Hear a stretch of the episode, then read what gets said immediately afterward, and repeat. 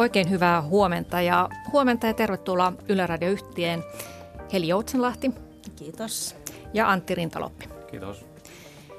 Heli Joutsenlahti, sinä olet Somerolla asuva eläkeläinen ja tulit tänne Tampereelle, josta poikkeuksellisesti teemme tämän tiistain suoran lähetyksen, niin tulit tänne autolla. Eli olet nyt sijoittanut rahasi autoon, mutta elit siellä Somerolla, kun pääsit eläkkeelle 10 vuotta sitten, niin elit 5 vuotta sellaista elämää, että sinulla ei ollut autoa ja lähimpään kauppaan oli reilut 12 kilometriä matkaa, niin miten pärjäsit? Pitää paikkansa siinä.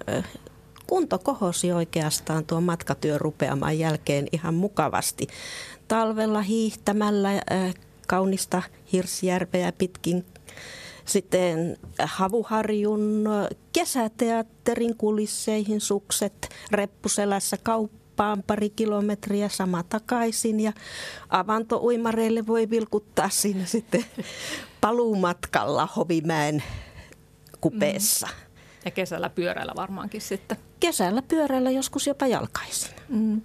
Kunto varmasti tosiaan kehittyy ja siinä ei varmaan sitten ihan joka päivä tullut käytyä kaupassa. Siinä oppi pitämään listaa ja kestämään puutelistaa. Ja ostit paljon kerralla ja niin ostat edelleen paljon kerralla ja käytät pakastinta ja...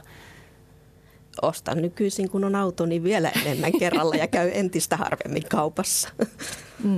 No sä oot ollut tosiaan nyt 10 vuotta eläkkeellä, niin minkälaisen työuran olet tehnyt? Olin ensin säännöllisissä töissä 3 kansainvälisellä lääkeyrityksellä markkinoinnissa. Nämä esittelypiirit kattoivat Nuorgamista Helsinkiin Lauttasaareen asti. Oli aivan mielenkiintoista työtä, mutta jatkuvasti matkoillaolo oli niin väsyttävää, että sitten 3. paikasta erosin ja hetken aikaa oli oma yritys. Sen jälkeen olen tehnyt freelance-töitä, mikä kyllä supisti tätä rahan käyttöä aika paljon, mutta toi elämään muuta. Ja varmasti nyt tuon reissutyön jälkeen arvostat sitä, että saa olla paikoillaan ja juurtua sinne Somerolle? No se on oikein mielenkiintoista.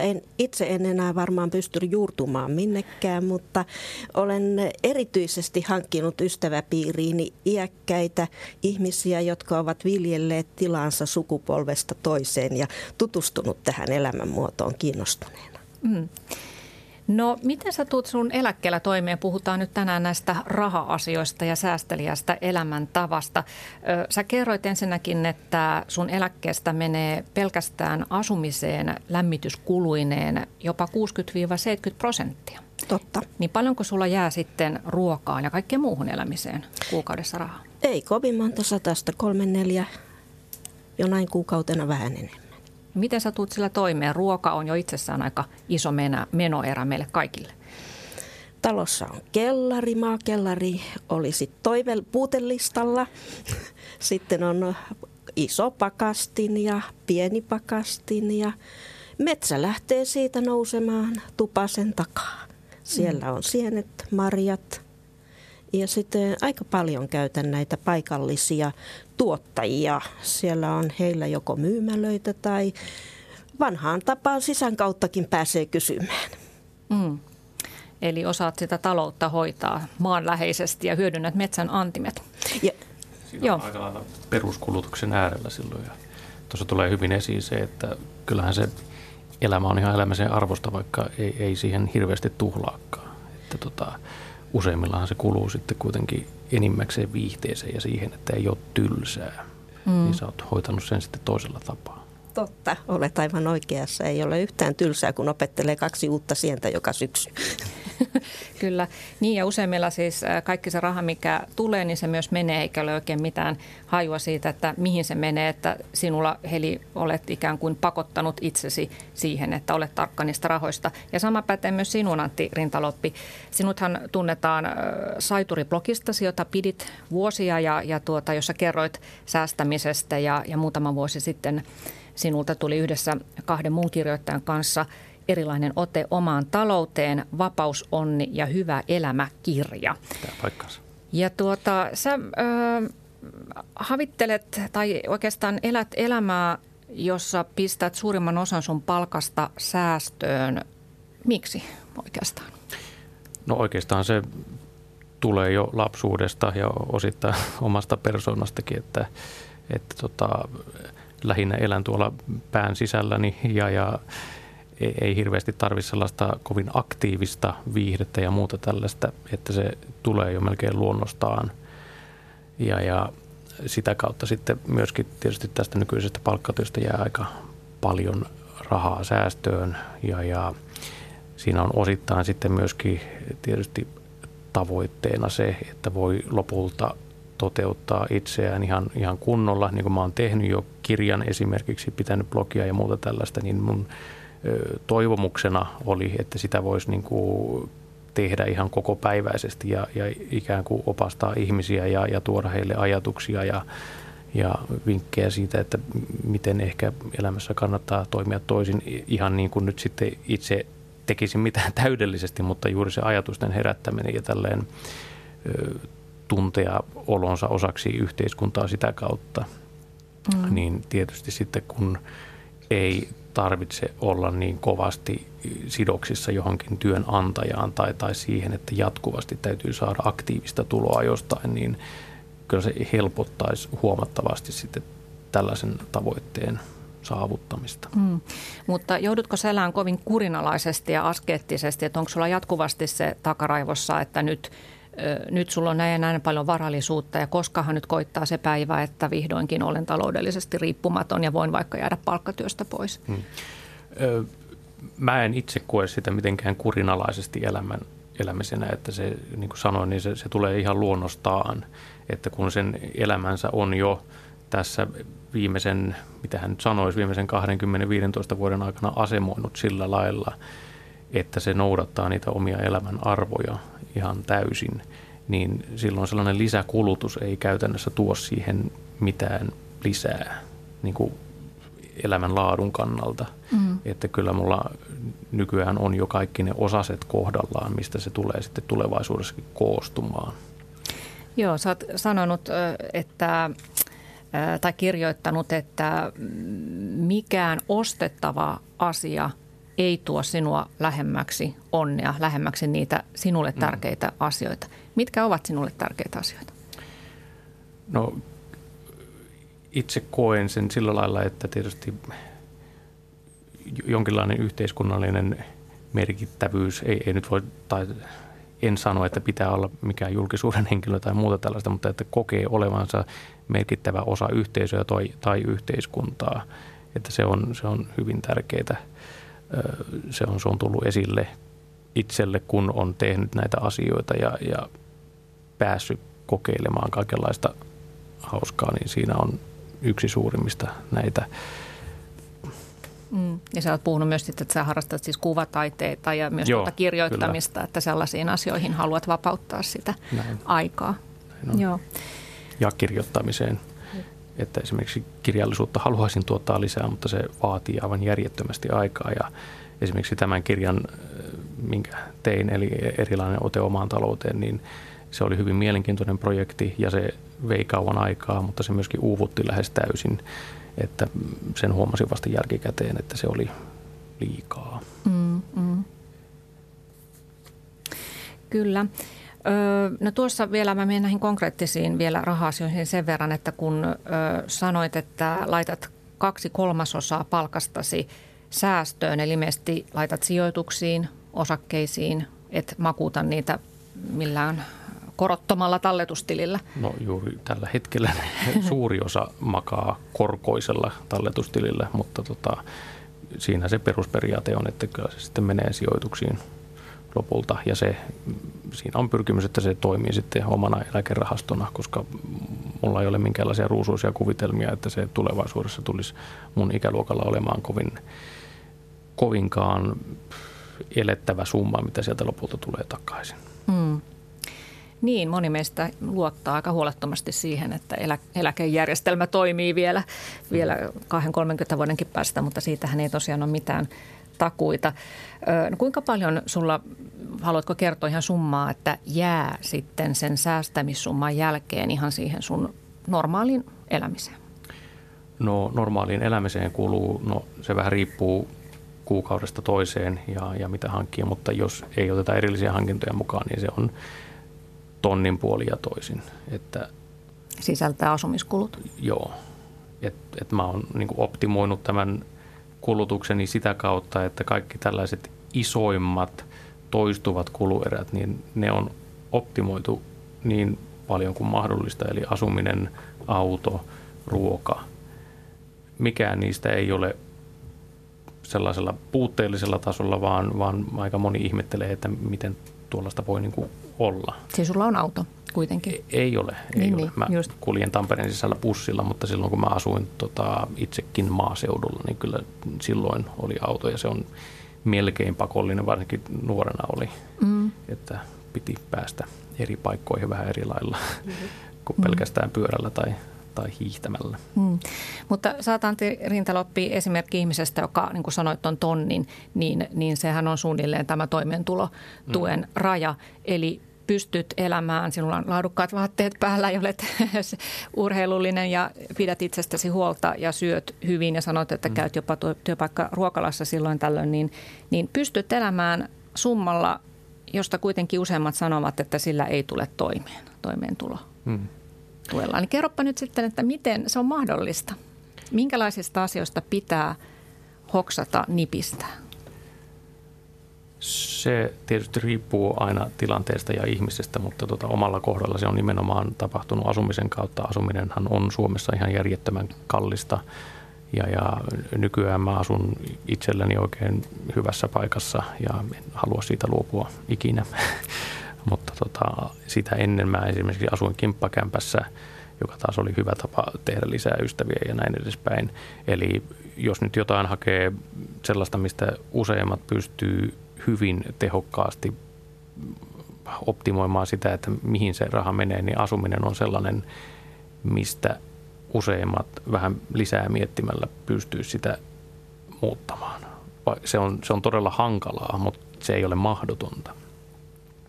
Ja toinen on sitten ruoka, että itsellä kuluu huomattavan vähän mihinkään tällaisiin puolivalmisteisiin. Eli mä oon opetellut kokkaamaan mun aiemmassa pitkässä parisuhteessa. Toinen puoli oli kokki, eli häneltä oppi aika paljon sitten asioita. Ja kyllä sellaista kohtuullisen laadukasta ruokaa pystyy tekemään ja ei ole niin kuin peukalo keskellä kämmentä senkään suhteen. Ei tarvitse syödä epäterveellisesti, vaikka elää säästeliästi. Niin. Eli siihen kuluu valtavia summia ihmisillä. Ei mullakaan se missään minimissään ole, että mä syön aika ylellisesti sinänsä mielestäni. Mutta se mahtuu kaikki tuohon toimeentulotukirajaan, mikä kuulostaa kummalliselta, mutta se vaan on luonnollisesti mennyt siihen. En mä kärsi mitään puutetta yhtään mistään. Et mulla ei ole ikinä tylsää sillä lailla. Ja kaikki on hienosti sen osalta. No, taiturilla on asenne kohdallaan ja osaamista. Osaaminen on, ja aikabudjetti aika tärkeä tässä, että miten paljon on aikaa sitten käytettävissä. Jos on kiireinen perhe pienten lasten kerran, niin ruokaa voi yllättäen kulua enemmän ja hyvä, että on kaikkea valmista. Eli tuohon mä voisin kommentoida lisää sitä, että nykyyhteiskunnassa ehkä korvataan osaamista rahalla ja se sitten näkyy valtavissa kustannuksissa. Eli mitä enemmän sä opettelet itse tekemään asioita, oli se millä elämän osa-alueella tahansa, niin sitä itsenäisempi sä tietenkin olet ja sitä vähemmän sulla kuluu sitten tiettyihin asioihin. Ja tietysti jos oppii myöskin olemaan itsensä kanssa ylipäätään, ettei tarvitse jatkuvasti olla jotakin ulkopuolista aktiviteettia, niin siinä voittaa jo paljon ja se on tuntuu olevan hirvittävän hankalaa aika monille. Niin sä otit, Heli Joutsenlahti, tuon kiireen tuossa esille ja se on varmasti juuri näin, että jos on vaikka kiireinen perheenisä tai perheenäiti, niin tulee äkkiä käytyä siellä kaupassa ja ladattua se ostoskärry täyteen ja sitten tehdään juuri niistä puolivalmisteista ruokaa. Erittäin tuttu tilanne. Niin miten sulla itselläsi, kun sä oot elänyt kanssa kiireistä työelämää ja reissannut paljon ja nyt sä oot eläkkeellä, niin miten sulla on muuttunut se ajattelu rahaan ja ylipäätään siihen kotitalouden ylläpitämiseen? Se on palannut sinne 50-luvulle, 60-luvun vaihteeseen, jolloin elettiin niukasti ja kaikilla oli niukkaa. Se oli ihan luonnollista. Että opeteltiin, kaikki tekivät lapsesta asti kotona, mitä pystyivät, jaksoivat, kykenivät oppimaan. Siinä meillä on ehkä samoilla linjoilla oikeastaan. Joo. No kerro vielä, Heli, sinäkin sitten vähän tarkemmin, että millaisista asioista sä oot pystynyt säästämään. Ruoka on sulla tietysti iso, sä saat sitä luonnosta, ostat sieltä maatiloilta. Entä muu kulutus sitten? No asuminenhan se suuri budjetointava asia on ja huomattava erä väheni asumiskuluista, kun muutin pääkaupunkiseudulta. Hain pitkään 7 kuukautta netistä sellaista sopivaa asumismuotoa itselleni ja siinä samalla selvisin myöskin, että mitä haluan. Minulla oli pitkä lista, 20 asiaa, mitä pitää olla asunnossa, 20 mitä ei ainakaan saa olla ja niiden tärkeysjärjestys vaihteli siinä, kun katselin netti-ilmoituksia ja lehti-ilmoituksia ja soittelin ja sitten päädyin tänne Somerolle, joka asumismuotona on 3/3 siitä, mitä pääkaupunkiseudulla meni. Mm. Eli tuo on aika tärkeää, että tekee tuommoisen listan, eli todella miettii, mikä juuri minulle on tärkeää ja mistä on sitten valmis maksamaan, niin mitkä sinulla oli siinä 20 kohdan top 3, mitä siinä asumismuodossa ja paikassa pitää olla? Inhimillinen ympäristö. Siellä on retkeilijöitä, Latu-yhdistys, Martta-yhdistys, joihin oli jo vähän aikaisemminkin tutustunut. Mukavia ihmisiä ja varsinaissuomalaista kohteliaisuutta. Saat olla rauhassa, kun haluat. Minäkin teen mielelläni kirjallista työtä, tosin tieteen ja oikoluvun puolella. Mm. Tuossa oikeastaan toteutuu myös sellainen jonkinlainen systeemiajattelu, että jossa niin kuin kaikki vaikuttaa kaikkeen ja siihen tämäkin homma perustuu, että jos nyt esimerkiksi otetaan sut esimerkkinä, niin pääkaupunkiseudulta muuttaminen itsessään jo laski asumiskuluja, mutta se samalla toiselleen niin kuin henkisesti terveemmän asumisympäristön ja samalla, okei, se on pakko vähän niin kuin ollut tehdä aiemmin, että on pitänyt sitä kuntoa kasvattaa, mutta siinäkään ei ole tarvinnut sitten erikseen käydä enää liikkumassa. Sä oot tehnyt kauppareissut itse liikkumalla, pitänyt kuntoa yllä. Ja hän halot. Joo. Niin ei tarvitse maksaa kuntosalikorttia. Niin, että se on niinku siihen elämään itseensä jo sidottu kaikki tuo, että niitä ei tarvitse erikseen hankkia jostain. Mm. Se oli juuri se liikunnallinen elämänmuoto, jota ajattelin, että jos olen jossain pienessä asunnossa pääkaupunkiseudulla, niin ei tule lähdetyksi oikein minnekään, eikä niihin aktiviteetteihin ole pienellä eläkkeellä enää kaikkiin varaa. Siinä olisi varmaan jotenkin henkisesti alkanut ja fyysisesti alkanut rappeutumaan paljon nopeammin myöskin. Sitä pelkäsin, kun tilastoissa kerrottiin, että nimenomaan miesihmisille, jotka jäävät eläkkeelle, käy näin. Mm. Mutta kyllä se käy kaikilla. Niin. Mm. No Heli ja Antti, kertokaa, että mikä teidän mielestänne Suomessa maksaa ihan liikaa, mutta jonka kuitenkin haluatte ostaa? Siis joku tuote tai asia, mistä tiedätte, että tämä on aivan liian kallis, mutta minun on pakko tätä, tai haluatte siihen kuitenkin panostaa. No ehkä mä voisin sanoa 2. Asuminen tietysti nyt tällä hetkellä on ihan järkevän hintainen, mutta kyllä se yleisesti ottaen on maan kokoon nähden aivan järjettömän kallista ja se on vaikea käsittää, mistä se hinta sitten koostuu lopulta, että siihen menee niin kuin nyt teikäläiselläkin niin aivan valtava osuus niistä tuloista. Toinen sitten omalta näkökannalta on tämä pakollinen eläkevakuutusmaksu, varsinkin kun ottaa huomioon, että todennäköisesti tulevaisuudessa se on aika, siitä ei saa takaisin. Niin. Asuminen, mutta asumisväljyys parani vain, kun muutin tuonne. Siellä on 1,5 kerrosta ja vielä kellari ja sauna ja kaikki 65 neliötä vain, mutta ihan riittävä yhdelle. Niin ja tuohon voi sitten kommentoida myöskin sen, että kun näitä päätöksiä tekee, niin se täytyy mennä aina elämänlaatu edellä ja niihin sullakin meni, että siinä kuitenkin yhteensä kulut laski hieman, mutta elämänlaatu samalla kasvoi. Et se on tietysti aina otettava huomioon, ettei siitä tule sellaista niin kuin aiemmin Sari totesit, että onko se sellaista kituuttamista, niin se ei saa olla ikinä se tunne. Niin, aivan. Ja liikkuminen on sitten toinen hintava asia Suomessa, ja kun on tottunut työssään liikkumaan ja ystävät ovat, osa sukulaisistakin tuolla lähellä Suomen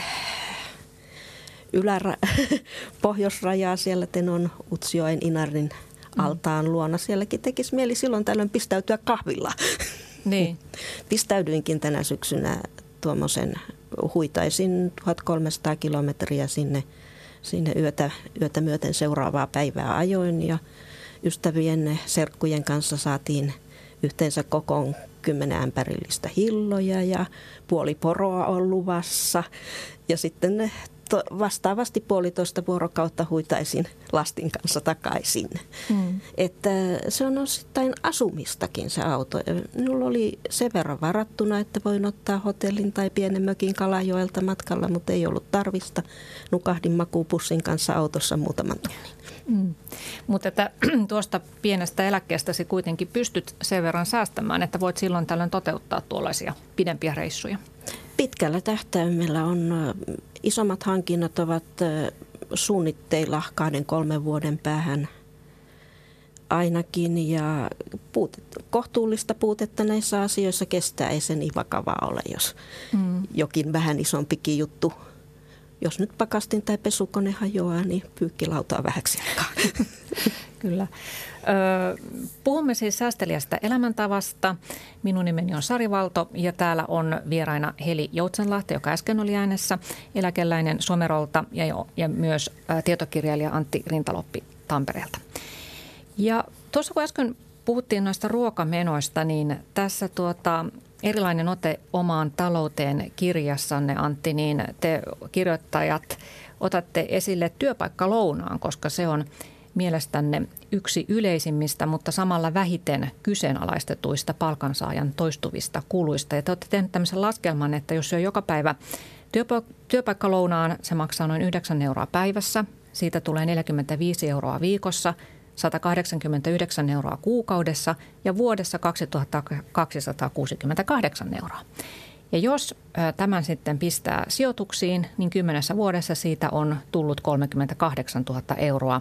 Oletetaan 7% osakemarkkinatuottoa sille. Ja 38 000 euroa 10 vuodessa, niin se on aikamoinen summa, että sillä voisi pitää jo pienen sapatin sieltä työpaikalta ylipäätään. Mutta sitten tässäkin varmaan kannattaa miettiä, että esimerkiksi itse niin olen valmis tuon summan maksamaan, koska haluan syödä terveellisesti ja tiedän, että jos ottaisin vain eväitä töihin, niin söisin huomattavasti epäterveellisimmin. Että... Se olisi herää, että miksi? Niin, aivan. Kiire. Mikä estää siellä kotona tekemästä isompaa satsia ja ottaa siitä mukaan esimerkiksi. Ja toki täytyy todeta, että kyllä minäkin käyn siis syömässä siellä, en työpaikka lounaalla, mutta muuten ympäristössä välillä ravintolassa sen lounaan. Että ei se nyt sitä tarkoita, että pitää dogmaattisesti seurata jotain, että jos on tämä, niin sitten ei koskaan. Että se vaan sitä sen kautta, että jos se tuo arvoa siihen elämänlaatuun ja muuta tällaista, niin sitten siihen vähän panostetaan, mutta kannattaa sitten aina miettiä myöskin sitä, että pitääkö sitä koko ajan. Että kyllä meilläkin työpaikalla sitten on hyvin monia ihmisiä, jotka tuo joka päivä sen lounaan ja tekee sen kotona ja siinä on salaattia ja muuta tällaista, että ei se niin kuin tarkoita sitä, että se on epäterveellistä, mutta toi sun argumentti on sellainen, jonka lähes jokainen tuo esiin, ja se on vähän sellainen tekosi. Niin, se on aivan totta, että tässä kannattaa todella miettiä, että miten elämänsä järjestää. No toinen hätkähdyttävä laskelma tässä teidän kirjassa oli se, että jos luopuu sekä autosta että kuntosalijäsenyydestä, niin siinäkin tuli melkoinen säästö. Haluatko kertoa, miten se oli? Eli. Kuntosalikortti on joku 600 euroa vuodessa, kun se suunnilleen oli siinä laskelmassa. Aivan. Ja riippuu nyt tietysti siitä, minkälainen auto on, mutta jos nyt olet tällaisen kaupunkiasujan perusauton, niin autosta yleensä säästyy noin 5000 euroa vuodessa. Ja sitten kun ottaa sen kuntosalikustannuksen mukaan 600 euroa ja kertoo sen sitten sillä 10 vuodella ja sillä samalla tuottoprosentilla, niin sekin on sitten noin 93 000 euroa suurin piirtein. Että sellaiset niin sanotusti itsestäänselvät ja jokseenkin pieneltä vaikuttavat kulut niin kuin vuosi- ja kuukausitasolla, niin niistä tulee yhtäkkiä on valtavia summia ja sen takia noi harjoitukset on siellä kirjassakin tehty, että pääsee vähän miettimään sitä, että onko se todella sitten sen 100 000 arvoista ja mitä sillä oikeasti voisi tehdä, jos tuossa vähän nipistää tai tekee sen toisin niin kuin omallakin kohdalla. Ei voi yleistää kaikille, mutta tämä on niin, omalla kohdalla siis. Olen myöskin miettinyt työpaikan sijaan ja asumisen sen mukaan, että sitä autoa ei välttämättä tarvisi, koska se on aivan järjettömän kallis ja jopa turha kuluerä aika monilla. Et se on vaan sellainen, Suomessakin koetaan vähän niin kuin itsestään selvitä, että se nyt on jotenkin pakko olla. Tietysti on eri asia, jos on lapsia ja niitä pitää kuskata jäähalleille, reeneihin ja muuta tällaista, mutta siinäkin voi tietysti miettiä, että olisiko joku kimppakyyti sitten mahdollista. Mutta siis pointsi on se, että se on aina oman valinnan kautta, että mikään niistä ei ole pakollisia sinänsä. Joo. Että ei ole tarkoitus silloin syyllistää ketään näistä Joo, mutta kuluista. Pistää miettimään juuri, että mitkä asiat niin kuin ovat keskenään riippuvaisia, niin kuin tässäkin auto ja kuntosali. Jos luovun autosta, en tarvitse kuntosalia, koska joudun pakostikin liikkumaan enemmän. Ja itse asiassa varmaan kunto kasvaa nopeammin kuin siellä kuntosalilla ikinä, jos siitä liikunnasta tulee ihan päivittäistä, eikä vaan et käy 2 kertaa viikossa salilla. Oliko sulla, Heli, tähän jotakin tähän laskelmaan? Aivan hyvä laskelma yleisesti ottaen ja nimenomaan kun se ei ole liian tiukkapiposesti, että siitä ajoittain jos lipsuu, niin palaa sitten takaisin raiteille. Ja toki nämä on vain esimerkkejä sellaisista yleisistä asioista, että ei ole oletuskaan, että jokaisella pitäisi toimia noin. Mutta juuri se, että havahduttaa ihmistä miettimään, että mikä tämä on tämä pitkän tähtäimen kulu ja miten se sijoitettuna se sama summa, niin mitä mä voisin sillä tehdä ja mitä se sitten taas mahdollistaisi. Mutta tietysti kaiken A ja O on se, että jokainen miettii, että mikä minulle on tärkeintä. Niin. Joillekin jälleen voi kerran olla se auto todellakin niin tärkeä, että siitä ei missään nimessä halua luopua. Jälleen kerran päästään siihen, että pitää mennä se elämänlaatu edellä. Ja se on jokaisen oma asia sitten, että mistä se koostuu. Nyt tässä vaiheessa haluan sanoa, että varmaankin joltakin kuuntelijoilta satelee kritiikkiä nyt siitä, että helppohan täällä nyt on puhua säästämisestä, että enpä sitten ne oikeasti köyhät, joilla ei ole sitä autoa, ei ole sitä kuntosalikorttia, ei ole edes työpaikkaa eikä palkkaa, josta pistäisi osan sivuun ja on sairaita ja kansaneläkkeellä kituttavia ihmisiä, joilla rahat ei riitä edes ruokaan ja lääkkeisiin, että ovatko he nyt sitten muka samalla viivalla kuin keskituloiset ja rikkaat, jotka pystyvätkin pelkästään omia kulutustapoja muuttamalla säästämään. Ja sanon, että eivät ole, että tämä keskustelu on eri keskustelu. Me emme puhu nyt köyhyysrajan alapuolella asuvista ja eriarvoisuudesta, vaan puhumme säästeliästä elämäntavasta ja toki myös siitä, että missä määrin se raha liittyy onneen. Toki varmaan voi sitten olla joidenkin mielestä hurskastelua puhua siitä, että onni ei ole riippuvainen rahasta. Se on tiettyyn pisteeseen asti. Niin mitä sä sanoisit, Antti Rinta-Loppi, nyt vaikka aiheenamme ei ole siis sinänsä köyhyys, vaan säästeliäisyys, niin kun tiedän, että tällaista kommenttia kuitenkin tulee, niin mitä sä sanot sille tämmöiselle, että jos ihmisen kaikki voimavarat menee siihen taloudellisen tilanteen kanssa kamppailuun ja ne rahahuolet on niin kuin isoin huoli ja tuntuu, että mistään ei tule mitään, kaikki kaatuu päälle, niin voiko sitten sanoa, että no alapas nyt kohtuullistaa tuota sun kulutustasi ja ala säästää, niin kyllä se siitä. No jos puhutaan oikeista köyhistä, joita siis Suomessakin on valtava määrä, niin kuin jo itsekin sanoit, niin munkaan on siihen vaikea lähteä yhtään mitään pätemään, että sellaisessa tilanteessa, jossa oikeasti ei ole pelivaraa, niin myöskin sellaiset asiat, joista esimerkiksi meikäläinen pystyy nipistelemään tuosta ja optimoimaan tuota ja ostaa sen vaikka bussikortin vuodeksi kerrallaan, niin ei sellaisella henkilöllä ole siihen mahdollisuutta, että se, niin kuin jo totesit, se on kokonaan erillinen keskustelunsa sinänsä. Onhan aina sellaisia pieniä asioita, mitä ehkä voisi tehdä, mutta se lähinnä kuulostaa sellaiselle henkilölle piruilulta varmaankin. Mutta toisaalta sinä itse elät toimeentulo tukisummalla. Elän, mutta siinä... Mutta sulla on tietysti se henkinen tietoisuus, niin, että sulla on sitä säästö. Se on tullut jo sieltä lapsuudesta lähtien sellainen tietynlainen elämäntapa, mutta... Niin, ja mulla on myöskin riittävästi tuloja siihen, että mulla on pelivaraa. Niin, se siinä on se henkinen vapaus sulla jo ihan eri laatua sitten kuin niillä, joilla todellakaan ei ole sitten muuta kuin se toimeentulo. Köyhyydessä aika suuri tekijä on myöskin se sellainen henkinen köyhyys, joka sitten tulee sen kautta, että ei ole sitä pelivaraa rahallisestikaan. Ja se on aika musertava voima sinänsä. Kyllä sekin on tullut koettua myös. Siinä on tosiaankin...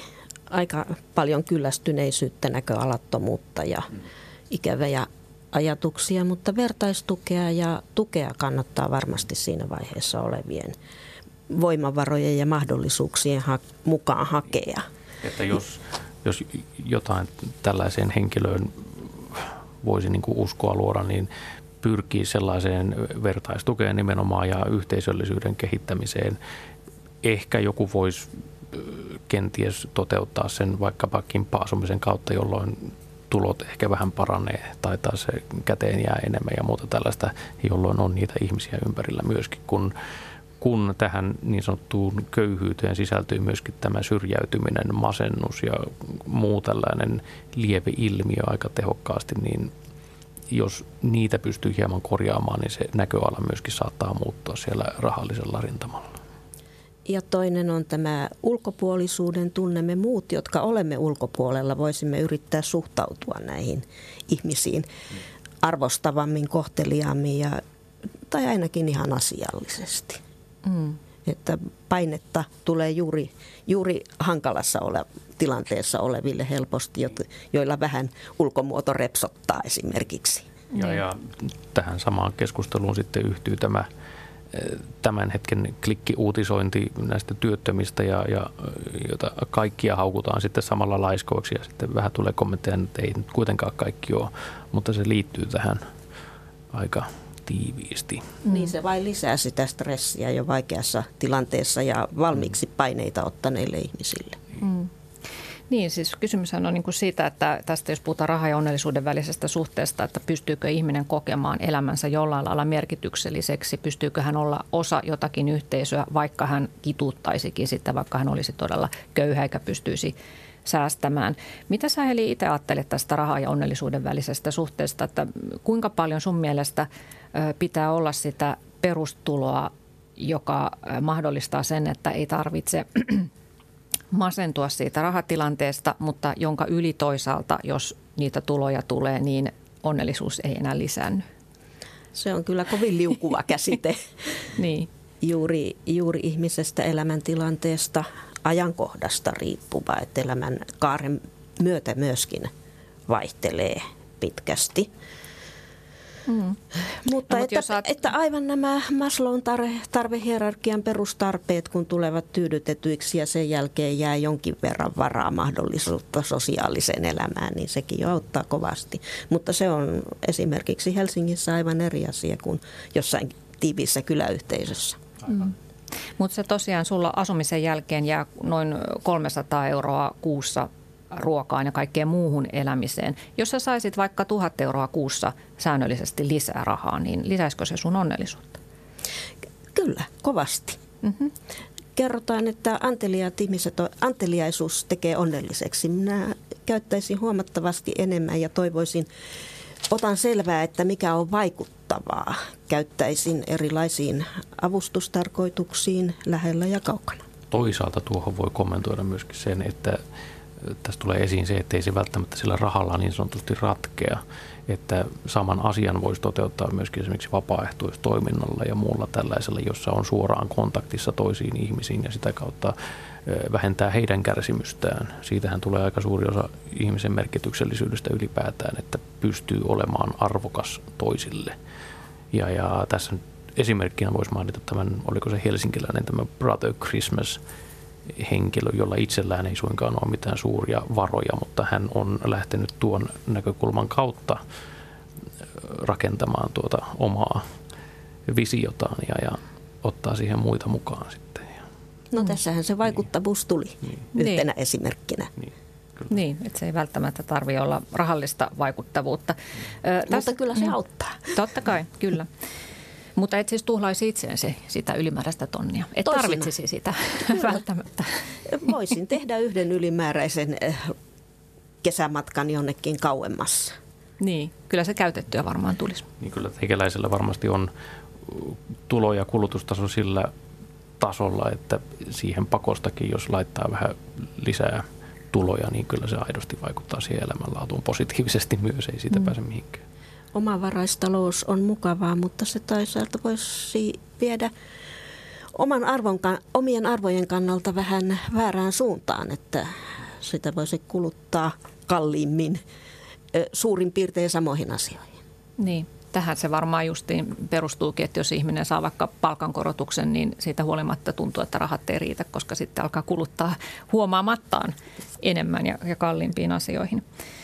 Tässä Erilainen ote omaan talouteen -kirjassa oli mun mielestä mielenkiintoinen esimerkki tästä rahan ja onnen välisestä suhteesta, että monelle ihmiselle opiskeluaika näyttäytyy sitten myöhempinä vuosikymmeninä niin erityisen hohdokkaalta ja onnelliselta ajanjaksolta, että silloin oli jotenkin niin mahtavaa se elämä ja silloinhan oli kaikista köyhintä useimpien ihmisten elämässä, että elettiin, kituutettiin ja syötiin makaronia. Antti Rinta-Loppi, miksi näin? Miksi se opiskeluaika, joka sitten taloudellisesti oli juuri sitä niukinta aikaa, niin se sitten olenkin se kulta-aika? No omakohtainen esimerkki on se, että se nimenomaan oli sellaista hyvin vahvaa yhteisöllisyyttä. Ne oli ne ystävät siinä ympärillä, jotka kaikki kulki sitä samaa polkua, samaa kohdetta kohdin. Ja siitä tuli sellainen ikään kuin, että tällä on merkitystä ja tässä on jokin tavoite, jota kohti kulkea ja se toi siihen vähän niin kuin lihaa luiden ympärillä. Se vähäinen raha ja niin sanottu köyhyys siinä tilanteessa ei silloin tuntunut yhtään miltään. Ja tässä tulee myöskin esiin se suhteellisen köyhyyden käsite, koska kaikki oli periaatteessa samalla viivalla, niin ei ollut ketään mitä kadehtia. Ja se on yhteiskunnassa ylipäätään aika kova juttu, tämä suhteellinen köyhyys, koska se nimenomaan on se tuntuu pahalta, koska on aina joku, jota kadehtia sillä lailla. Niin silloin se vertailukohta oli toinen opiskelukaveri, joka oli ihan samassa jamassa. Tietenkin se, että silloin kestettiin sitä niukkuutta, koska tiedettiin, että se on väliaikaista, eli oli jokin palkinto edessä, että nyt kun mä puuran, niin mä saan Pitää paikkansa, silloin oli se näköala ja se onkin se hyvin merkittävä tekijä siinä, että se ei johtanut sellaiseen kuiluun, jossa on pelkkä masennus, vaan niin, onko enää nykypäivänä sitäkään palkintoa luvassa, että työpaikka olisi varma sitten opintojen jälkeen. Mutta kuitenkin, että siihen opiskeluaikaan liittyisi sellaista merkityksellisyyttä, että opiskeli uutta asiaa, oli sitä tulevaisuuden toivoa ja oli tämmöistä henkistä hyvinvointia ylläpitäviä asioita. Se oli ehkä sellainen naivi elämänkatsomus myös, mutta kyllä se koin sen nimenomaan hyvin onnellisena aikana kyllä. Heli. Tämän onnellisen naiviuden voi kyllä ylläpitää ihan eläkkeelle asti. En ole kokenut mitenkään jyrkkänä rajana tätä eläkkeelle siirtymistä, vaan voin edelleenkin seurata asioita, oman ammattialan asioita myöskin. Kuulun alumneihin ja muutamiin tiedeseuroihin ja ihan omasta harrastuksesta ja yhteisöllisyydestä käyn kokouksissa ja pidän. Melkein voi väittää, että se on opiskeluaikana ja työuran jälkeen jälleen kerran helpommin toteutettavissa jopa uudestaan. Niin, koska nyt esimerkiksi itse vielä työuraa elävänä, niin se on aikamoista puurtamista. Itse kukin tässä nyt varmasti tietää, mitä se tarkoittaa, mutta samalla kun on kaikenlaisia, henkilökohtaisesti on käynyt jo 4 yt:t läpi ja tällaista näin, niin sellainen valtava epävarmuus koko ajan ja sitten kuitenkin myöskin se yhteisöllisyys sieltä on kadonnut. Jokainen on vähän niin kuin itselleen. Kyllä, ja sitä sinä nyt juuri tavoittelet, että pääsisit tästä työn ikeestä, että pääsisit tekemään juuri tällaisia henkisiä asioita, mitä Helikin nyt pystyy tekemään eläkkeellä, kun ei ole sitä aikaa vievää työtä. Mä en ihan allekirjoita että mä työn ikeestä haluaisin eroon. Koska järkevää tekemistä pitää olla ja niin kuin on jo todettu useampaan otteeseen tässä, niin se täytyy olla sidoksissa jotenkin yhteisöön ja ihmisiin ja että tuottaa arvoa heille. Muuten on hyvin vaikea löytää sellaista kunnollista merkitystä siihen omaan elämäänsä, niin henkilökohtaisesti mulla vaan se kohdistuu vähän toisin, että sitä on tosi vaikea siitä taloushallinnosta esimerkiksi saada irti kovinkaan helposti, että kun ne vahvuudet sitten on siellä jossakin muualla. Omana ongelmana on se, että ne vahvuudet on just sellaisissa asioissa, mistä on aivan hirvittävän vaikea saada järkevää tuloa. Kuvataiteet ja kirjallisuus. Niin. Ilman, että joutuisi ikään kuin yhteiskunnan elätiksi. Köyhäksi taiteilijaksi. Niin, se oli melkein niin. Oma kohtalo. Mä opiskelin kuvataiteita kyllä ja tälleen näin, mutta kun taas oli sitten se lapsuuden lama-aika, yrittäjäperhe ja näin edespäin, niin se oma vastuuntunto oli kuitenkin niin korkea siellä, että mä tajusin hyvin nopeasti, että okei, tästä ei mitään kovin kestävää tule, jos tällä linjalla mennään, varsinkaan Suomessa. Joo, otit tuossa tuon lapsuusasian esiin. Otetaan siitä kohta lisää. Mä voisin eka kysyä Heli Joutsenlahdelta, kun sä oot Lapista kotoisin ja äitisi oli sota-ajan kokenut ihminen, niin minkälaiset opit sä sait omasta lapsuusperheestäsi talousajatteluusi? Sitä ei mitenkään tuputettu. Se oli itsestään selvää, että eletään näin. Vuoden kierron mukaankin vähän siihen aikaan oli, koululla oli navetta, siellä oli lehmiä, lehtikerput hankittiin lampaille keväthangilla. Lapset olivat mukana kaikessa, mitä pystyivät. Koulukeittolaan hankittiin, puolukat poimittiin ja oli perunannostolomaa. Ilmeisesti tämä omavaraistalouden tuntuma tuli sieltä, että tämä on itsestään selvää ja näitä taitoja kannattaa palauttaa mieliin ja kehittää. Saitko mitään uusia asioita? Ostettiinko luistimia tai jotain, mitä sä halusit? Eipä niinkään, ja sen tiesi jo etukäteen, meni varovasti kysymään, että kun melkein kaikilla on luistimet, saisinko minäkin? Ei. No, sitten naapurin tyttö olisi lainannut omia vanhojaan. Ei niitä voi lainata, ne voivat mennä rikki ja sitten me joudumme maksamaan ne. Niin sä opit niin kuin itsestäänselvyyteen ja se oli ottamaan sen. Seuraavaksi en enää kysynyt. Niin. Opit siihen niukkuuteen. No Antti Rinta-Loppi, niin kuin mainitsitkin, niin oot kokenut lama-ajan silloin varhaisteini-iässäsi. Sun lapsuus kului pohjanmaalaisessa perheessä ja sun isällä oli menestynyt firma Helsingissä. Kerro ensin vähän siitä, että millaisena muistat sen menestyksen ajan, kun oli taloudellisesti vaurasta siinä teidän yrittäjäperheessä? No se niin sanottu menestyksen aika oli, olisiko se ollut tuonne mun 9. tai 10. ikävuoteen asti, että se oli sellaista lapsuusaikaa, jolloin ei tajunnut näitä asioita sillä lailla, kuten nyt. Eli sitä ei varsinaisesti ottanut huomioon. Iskällä oli lentsikka esimerkiksi ja sillä pääsi menemään, mutta en mä niinku tietenkään lapsena sitä pystynyt katsomaan, että tämä on jotenkin sitten iso juttu. Se vaan oli siinä perheessä sitä elämää. Ja oli näitä etelänmatkoja ja tällaisia, jotka oli ehkä silloin harvinaisempia, mutta nykyään se on kaikilla arkipäivää melkein, paitsi niillä köyhillä. Mutta sä et nyt jälkikäteenkään, niin kun, tai tunnistatko semmoista tietynlaista kilpavarustelua, mitä silloin 80-luvun lopussa Suomessa elettiin, että piti olla ne leipäkoneet ja jäätelökoneet ja autot pihassa? Kyllä mä tunnistan itse asiassa, mutta se vaan ei ole enää kilpavarustelua nykyään, vaan se on ihan päivittäisellä. Niin, mutta silloin, että sä olit tottunut siis sellaiseen, että kaikki on. Joo.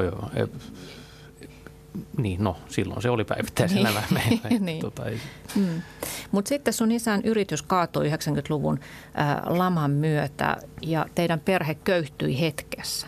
Niin miten se on muuttanut sun käsitystä? Mitä siinä perheessä tapahtui? Mitä sä opit taloudenpidosta ja toisaalta sitten sen rahan ja onnen välisestä suhteesta? Erittäin vaikea kysymys. Mistähän se nyt lähtisi?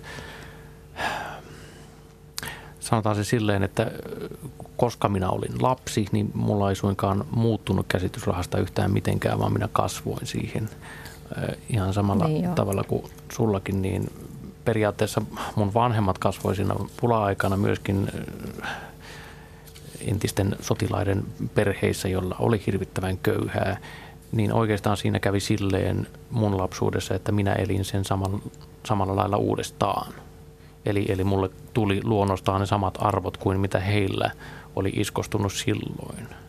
Oikeastaan mä näen sen nykyään hyvin terveenä lähtökohtana, ettei se ollut myöskään lapselle liian helppoa, vaan se sellainen oman vastuun tunto kasvoi siinä hyvin luonnostaan. Ja ei, näkisin sen nykyään, että ei lapsuuden pidäkään sillä lailla olla helppoa, vaan että oppii sitä kautta myöskin käsittelemään niitä pettymyksiä ja vaikeita asioita, jolloin sitten aikuisena on huomattavasti tasaisempi. Jotenkin pystyy selviytymään sellaisista asioista täysin heittämällä, jotka, jos nyt jotakin uutisotsikoita tai juttuja katsoo, niin tuntuu olevan omituisen vaikeita ihmiselle nykyään. Mm. Niin, oman arvon tunto ei liity rahaan ja tavaraan sillä tavalla. Niin, ei. Ja sitten se arvokkuus on kasvanut lapsesta asti sen vastuun myötä. Kyllä. Mm. Mutta aika kovan koulun kautta teidän perhe joutui. Joo, ja jälkikäteen sen on ymmärtänyt, miten hilkulla monikin asia siinä oli, mutta samalla vanhempia seuraten pystyi näkemään, että miten sellainen kekseliäisyys ja että ei jää ikään kuin tulee makaamaan ja jää silleen murehtimaan pohjalle, vaan pyrkii aktiivisesti tekemään asioita oman elämänsä eteen, niin sillä pääsee jo pitkälle. Hmm.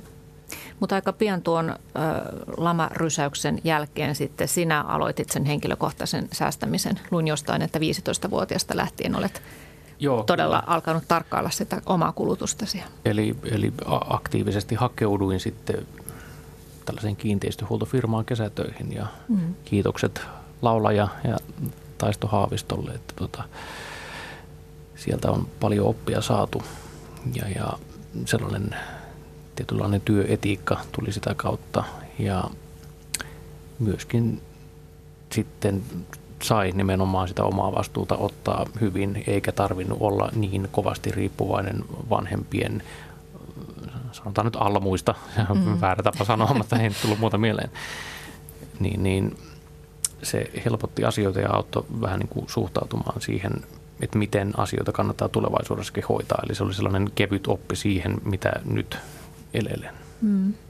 Vastuunottoa nuoresta pitäen. Mainitsit tuosta tuon sanan kekseliäisyys, niin otetaan tähän loppupuolelle vähän sitten tällaisia säästövinkkejä. Mä en tiedä, sä Antti Rinta-Loppi oot ehkä jo kyllästynyt, kun sä oot blogissakin näitä jaellut, niin näitä, mutta tiedän, että Heli Joutsenlahti, sinä olet kuulunut Marttoihin. Kaikille Martoille terveisiä ja sieltä kautta varmasti saa järkevää taloudenhoito-oppia. Niin minkälaisia marttamaisia säästövinkkejä sä voisit nyt jakaa meidän kuuntelijoille? No tämmöisiä iskulauseita ensin entistä uudista muodista. Se pätee sekä ravinnon että vaatetuksen puolella. Miksei asunnon kunnostaminen myös? Ei siis osteta uutta, vaan pyritään. Mahdollisuuksien mukaan voidaan korjata ja sitten otetaan tuotteen elinkaario, hankinta ja hankinnan suunnitteluvaiheessa huomioon. Samaa mieltä. Kyllä. Sillä pääsee aika pitkälle. No. Ja sitten lainaan nyt Prisma-ohjelmaa muutaman viikon takaa. Siinä oli mielestäni erittäin hyvä ja terveellinen ohje. Eat food, siis syö ruokaa, älä siis erillisiä ravintoaineita eikä välipaloja koko ajan. Välipaloja toki. More vegetables, enemmän vihanneksia. Siis tämmöistä vähittäistä muutosta. Not too much, ei liikaa kerralla. Silloin tulee hyvä olo. Joo, ja vihannekset ja juurekset ovat itse asiassa aika edullisia. Edullisia ja terveellisiä. Ja se, niin se vaikuttaa tähän muuhunkin elämään, että aivotoiminta ja tämmöinen keskustelu ja kirjoittaminen sujuvat paljon helpommin. Eikä tarvitse kantaa niitä kiloja kuin repussa, selässä tai rinkassa. Ja aivan. Olisiko vielä muita vinkkejä? No, isohkoja eriä kannattaa hankkia tosiaan ajankohdan ruoka-aineksia. ja suunnitella valmiiksi viikon, parin, kuukausienkin, jopa puolen vuoden päähän, että nämä säilyvät pakkasessa tuon ajan. Niitä voi tehdä heti puolivalmisteiksi, heti käyttää siitä jonkun verran viikkoruuaksi. Ja lisukkeilla sitten vaihtelua, että tässä viime aikoina olen juuri oppinut erilaisia, nyt ovat ajankohtaisia pikkelsien tekemiset. Mm-hmm. Että semmoista niin kuin säilömistä. Sieni ja kurpitsapikkelsit, jos siihen on aikaa, tai sitten tekee porukalla isomman erän. Joo. Ja nämä hankintarenkaat ovat varmasti ihan paikallaan tuolla kaupungeissa, ja meiltä kiertää tuommoinen munatukkurikin Somerolta ihan Helsingin seudulla ja vie sinne tuoretta tavaraa, vaikka se maksaakin vähän enemmän, niin sitä halutaan. Joo. No tuleeko sulle, Antti, mieleen vielä jotakin muita näiden lisäksi, siis toi tietysti entistäminen? Ja sä oot ainakin puhunut kierrättämisestä, että kannattaa kaikki ostaa käytettynä. Kun suurin piirtein joo. Esimerkiksi mulla on melkein kaikki mun asunnossani on käytettynä hankittua, koska niin kuin mä nyt vähän viittasin aiemmin siihen, että se 80-luvun kulutuskulttuuri on lähinnä pahentunut ja arkipäiväistä nykyään. Niin se on myöskin johtanut siihen, että ihmiset pyrkii eroon lähes ilmaiseksi melkein uusista tuotteista. Ja se on ainoastaan järkevää kulutusta sitten katsoa sen kautta asioita ja hankintojaan. Huonoimmat hankintani mä oon tehnyt silloin, kun mä oon hankkinut jotain uutta käytännössä. Vaatteet on aina uusia toki, mutta kaikki muu käyttötavara, elektroniikka, tällaiset. Niin mä en ole huonoa käytettyä hankintaa tehnyt vielä tähän mennessä. Mm. Mutta sä oot toisaalta kirjoittanut näistä säästövinkeistä, että ne on itsepetosta ja ne itse asiassa kannustaa vaan kuluttamaan lopulta enemmän. No se riippuu siitä, että miten asiaa katsoo. Että sen riippuu vinkeistä. Niin, että jos se on ihan puhtaasti siihen, että koittaa katsella alennuksia jostakin sivustoilta ja juoksee niiden perässä, niin silloin se on itsepetosta. Ja jos sitä kulutustaan katsoo, mitenköhän sen sanoisi, jos ei keskity olennaiseen, niin silloin se on itsepetosta. Mm. Eli sellaisen pienen säästönäpertelyyn pieniä asioita, jos peruna maksaa 50 senttiä kilolta jossakin, niin se on sitten suuri juttu ja mennään 10 kilometrin päähän autolla hakemaan, niin ei siinä ole mitään järkeä. Niin, että se on semmoista näpertelyä. Niin, et keskittykää olennaisiin asioihin. Se asuminen, ruoka kokonaisuutena, kulkeminen ja isommat hankinnat tai muuten sellaiset, jotka on toistuvia, niin sillä pääsee pitkälle. Ei siihen tarvitse erillisiä säästövinkkejä, vaan kunhan käyttää järkeään. Mm. Joo, ja netissähän on paljon blogeja, sä oot Saituri-blogin lopettanut, mutta on paljon muita blogeja, joissa kerrotaan säästämisprojekteista ja oikeastaan säästeliästä elämäntavasta. Niin kaikilla on yhteistä se, että kaikki lähtee siitä, että on ensin tiedettävä, mihin se raha menee. Eli hyvin tarkasti ensin niin kuin taulukoisen, että joka ikinen ostos, joka ikinen euro pistetään ylös ja sitten nähdään, että mihin se kuukauden raha on loppujen lopuksi mennyt, mistä mä voisin nipistää. Ja toinen on sitten se, että kun sen säästämisen aloittaa, niin pitää vaan olla malttia. Eli jokaisen ostoksen kohdalla pysähtyä miettimään, tarvitsenko minä oikeasti tätä, voisinko hankkia tämän saman asian, mitä tämä minulle tuottaa, jotain muuta kautta tai kierrätettynä. Ja monesti sitten käy näille ihmisille kulma niin, että he sitten päättyvät, että he pärjäävät ilmankin. Eli maltti ja harkinta on avainasemassa, mutta siitä se varmaan useammalla sitten kiikastaakin. Lähinnä tämä on sellainen jokaisen ihmisen oma henkinen kehitysprojekti. Et se on se avainasia siinä, että niin kun nyt tässä on kyllästymisen asti toistelu, niin se mikä oikeasti vaikuttaa siihen elämänlaatuun, niin siihen panostaa ja kaikki muu vähemmälle. Miettiä, mitä on todellinen vauraus. Niin, kyllä. Se ei ole sitä rahaa välttämättä. Vai mitä sanoo Heli todellisesta vauraudesta? Se on aivan tärkeää se, että ovat omat arvot. Kyllä jonkun verran enemmän käyttäisi viihteeseen kieltämättä ja näihin palveluihin vähitellen, mutta siihen kannattaa säästää. Jos puutelista jatkuu, niin jatkaa sitä eikä sitä ostoslistaa. Kiitoksia Heli Joutsenlahti ja Antti Rinta-Loppi. Ja tapaamme ensi tiistaina jälleen. Heippa!